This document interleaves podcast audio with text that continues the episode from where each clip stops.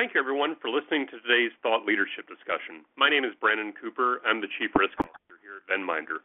Today, I'm thrilled to be joined by Brian Tate. Brian is President and CEO of the Network Branded Prepaid Card Association, the premier trade association focused exclusively on companies involved in providing prepaid products to consumers, businesses, and governments.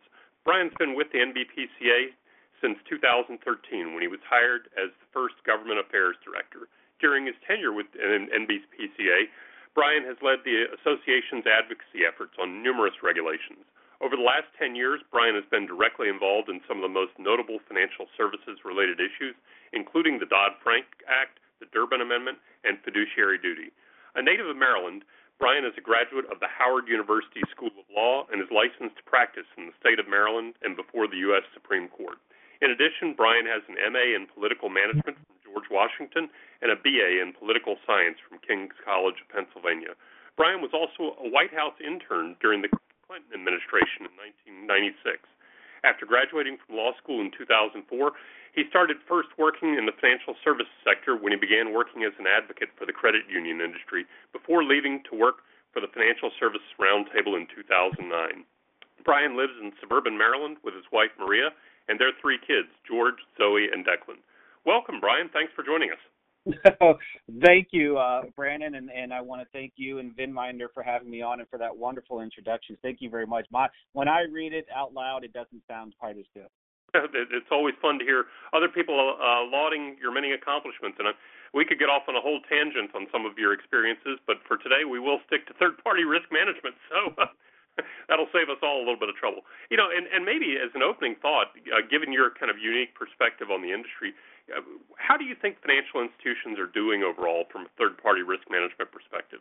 Well, that's that's a very good question, and and while I can't speak to any one individual company or entity's third-party uh, uh, risk management, um, but I can talk in general from from what I see throughout the industry. And I, I think one important thing um, that we all have to keep in mind is that uh, fraud, fraud mitigation, due diligence, including uh, KYC or CIP will be an essential part of the industry's blood um, and will be something that we focus on uh, as far as the industry is here in perpetuity at this point. The fraudsters are ever more creative. The um, the kinds of fraud that they're coming up with uh, could not have been contemplated 10 years ago because of technology, but now with uh, the technology and the ease of um, uh, computer systems lining up and uh, people have the ability to infiltrate uh, personal, uh, I guess, servers.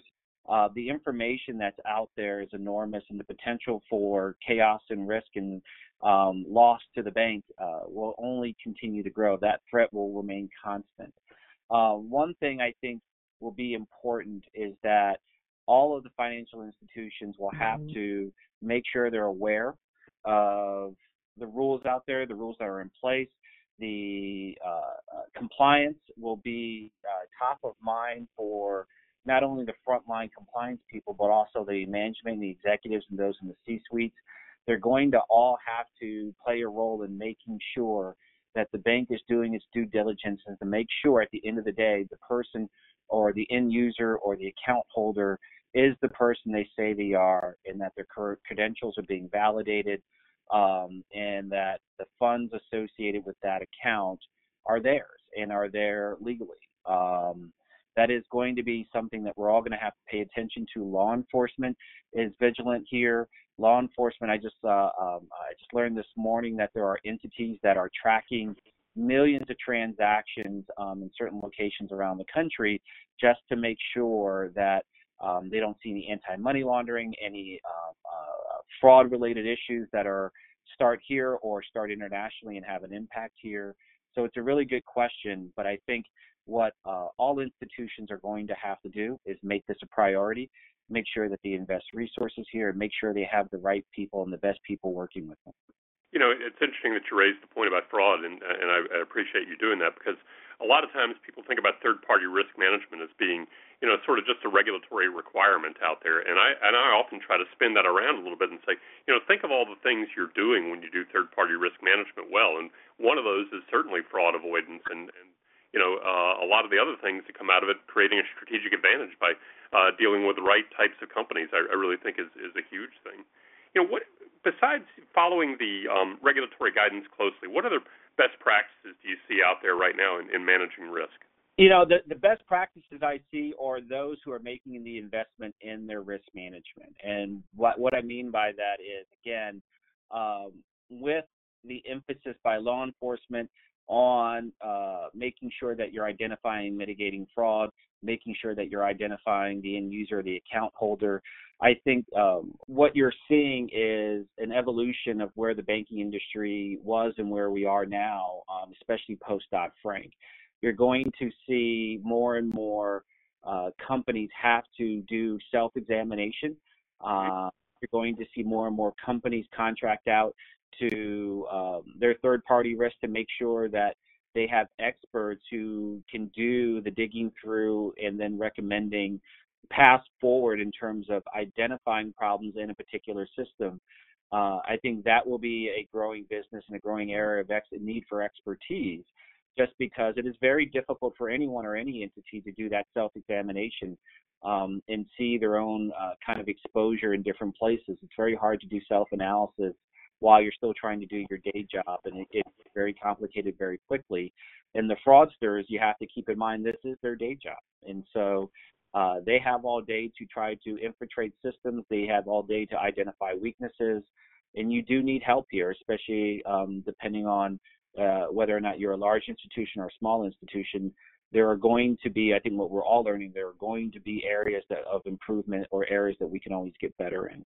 So I think the investment that people are going to see is is in experts and in compliance and in un, and, understanding the regulations by the regulators, making sure that they're in compliance. Um, for example, I can also tell you that uh, over at Treasury, the CDD rule went into effect, I believe, this spring, even though the final rule was finalized two years ago.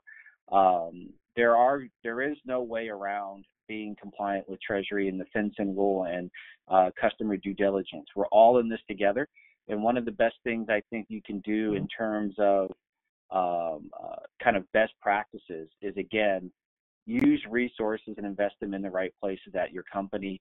Do not hesitate to reach out to law enforcement if you identify issues, and then also try to keep up to date with um, exchanging information with not only your competitors in the same market, because um, I think if you all work together, and we're seeing this in different areas, um, there is a chance that the everyone can benefit here just because um, fraud impacts everyone across the board.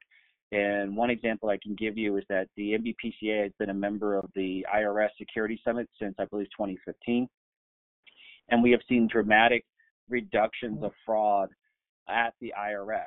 And um, that is because there has been coordination not only between the industry and the IRS, but the industry and states that issue state level tax returns. And so, um, uh, working together to broaden the scope or broaden the coalition only benefits everyone. And this is this won't get in the way, hopefully, of uh, uh, market activities or products on the market but if we all bond together, there's a better chance of solving this problem than trying to do it individually.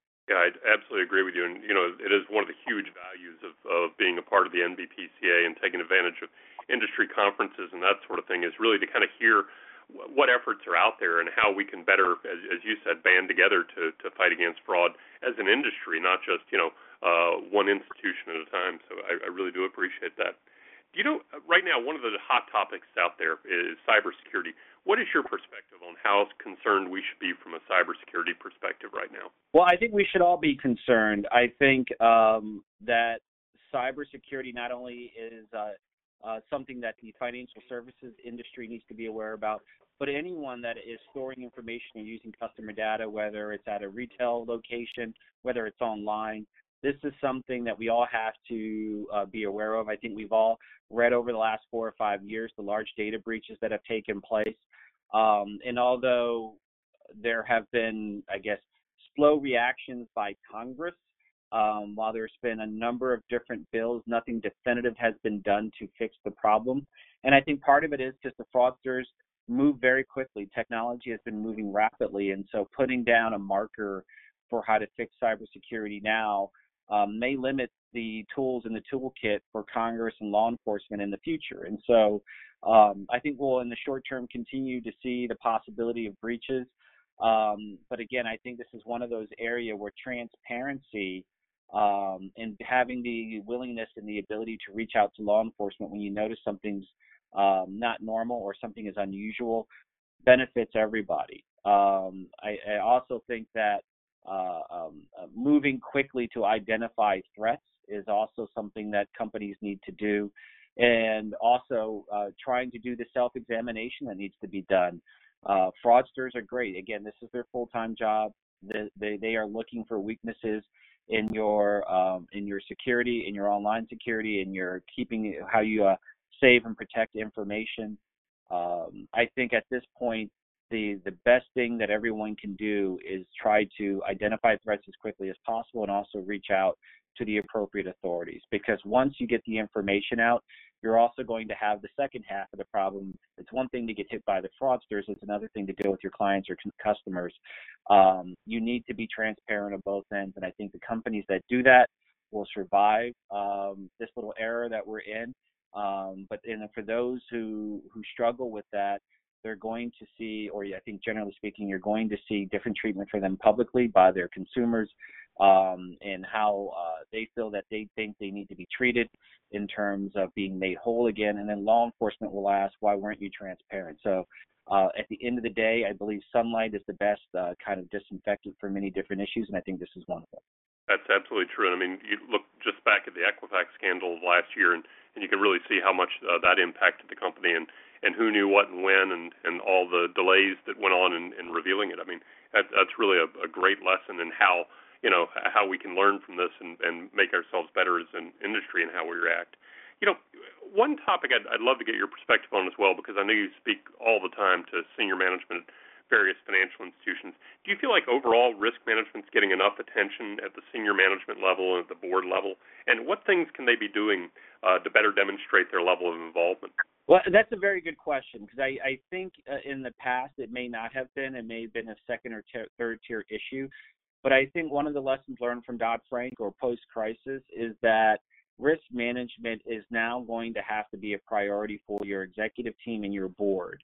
Um, in some cases, um, I believe in some jurisdictions, uh, there needs to be an executive that oversees the risk management filings um, signed by that executive or member of the board or approved by the board. And the reason they're doing this is because they want to make sure that senior management is plugged into what their compliance departments are doing.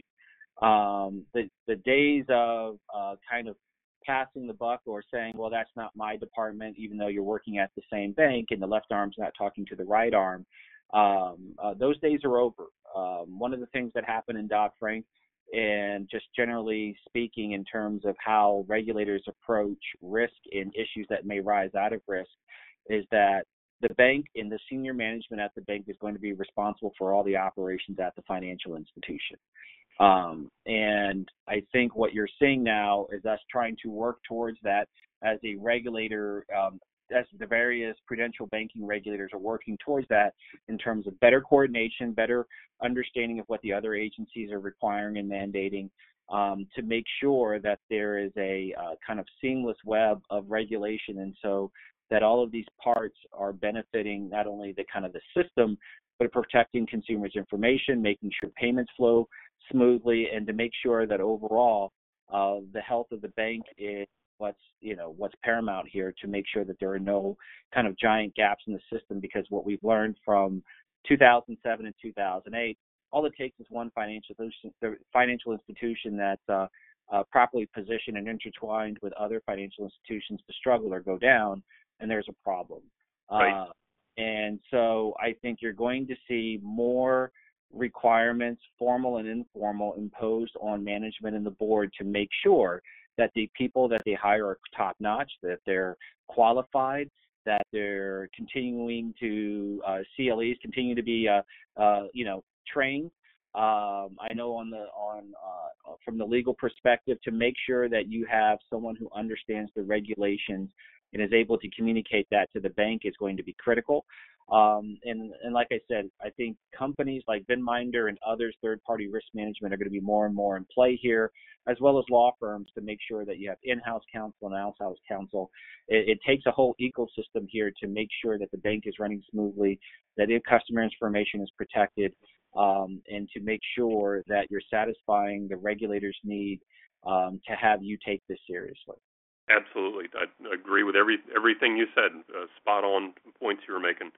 You know, I don't want to take too much more of your time, but I would like one final uh, question before we wrap up. And, and this one I think a lot about, uh, given my perspective, having worked in banking and, and now at VenMinder. Do you see any real relief coming in, in the short term, not just in terms of regular, general regulatory relief, but really, in, uh, will any of the proposed regulatory reform trickle down to offer a break to weary compliance officers as it pertains to risk management. I'll, I'll be candid. My perspective is, you know, change causes problems in both directions. You have to manage multiple moving targets. It's as tough to unwind a regulation as it is to introduce a regulation. So I see things just continuing to be churning and more and more complicated, at least in the in the in the near term. But I'd love your perspective on that as well. I, absolutely agree that it's very difficult to unwind, unring a bell, and put the toothpaste back in the tube. Exactly. Uh, and um, I try to share this with our members and in conversations about legislative and regulatory activity. It is very difficult to get a bill uh, signed into law. It is very difficult to get a regulation finalized. Um, and once those things are in place, regulators, state uh, policymakers are um, uh, not often inclined to reverse those decisions, at least not quickly.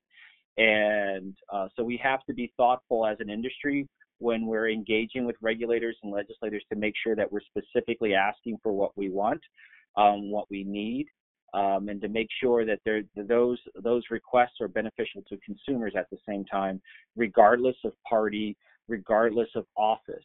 Um, again, politicians like to pass laws, even though it's difficult, and regulators like to regulate. But once they do, they like to move on to other issues. And um, I think what we're seeing now, um, generally speaking, is uh, we're entering a kind of era of increased oversight, increased questioning, um, and the industry is going to have to respond with increased transparency.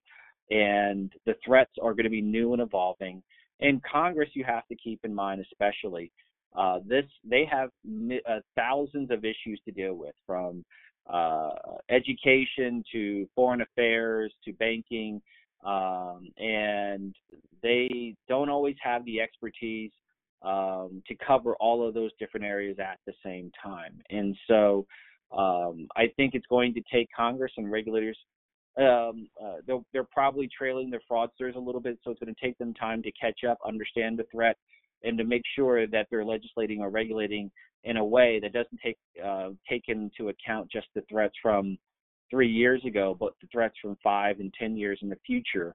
Um, they want to be able to give law enforcement the tools they need to track down the fraudsters and the and the people who are creating these threats domestically or internationally.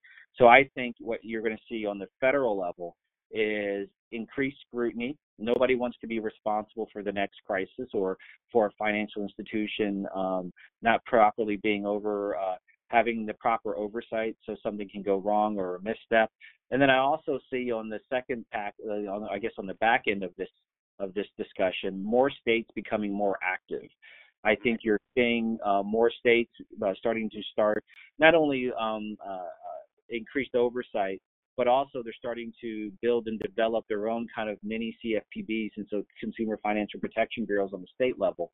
Um, and those two areas are going to have to learn to work together uh, to make sure that they are doing what they need to do um, based on their mandates on the state level.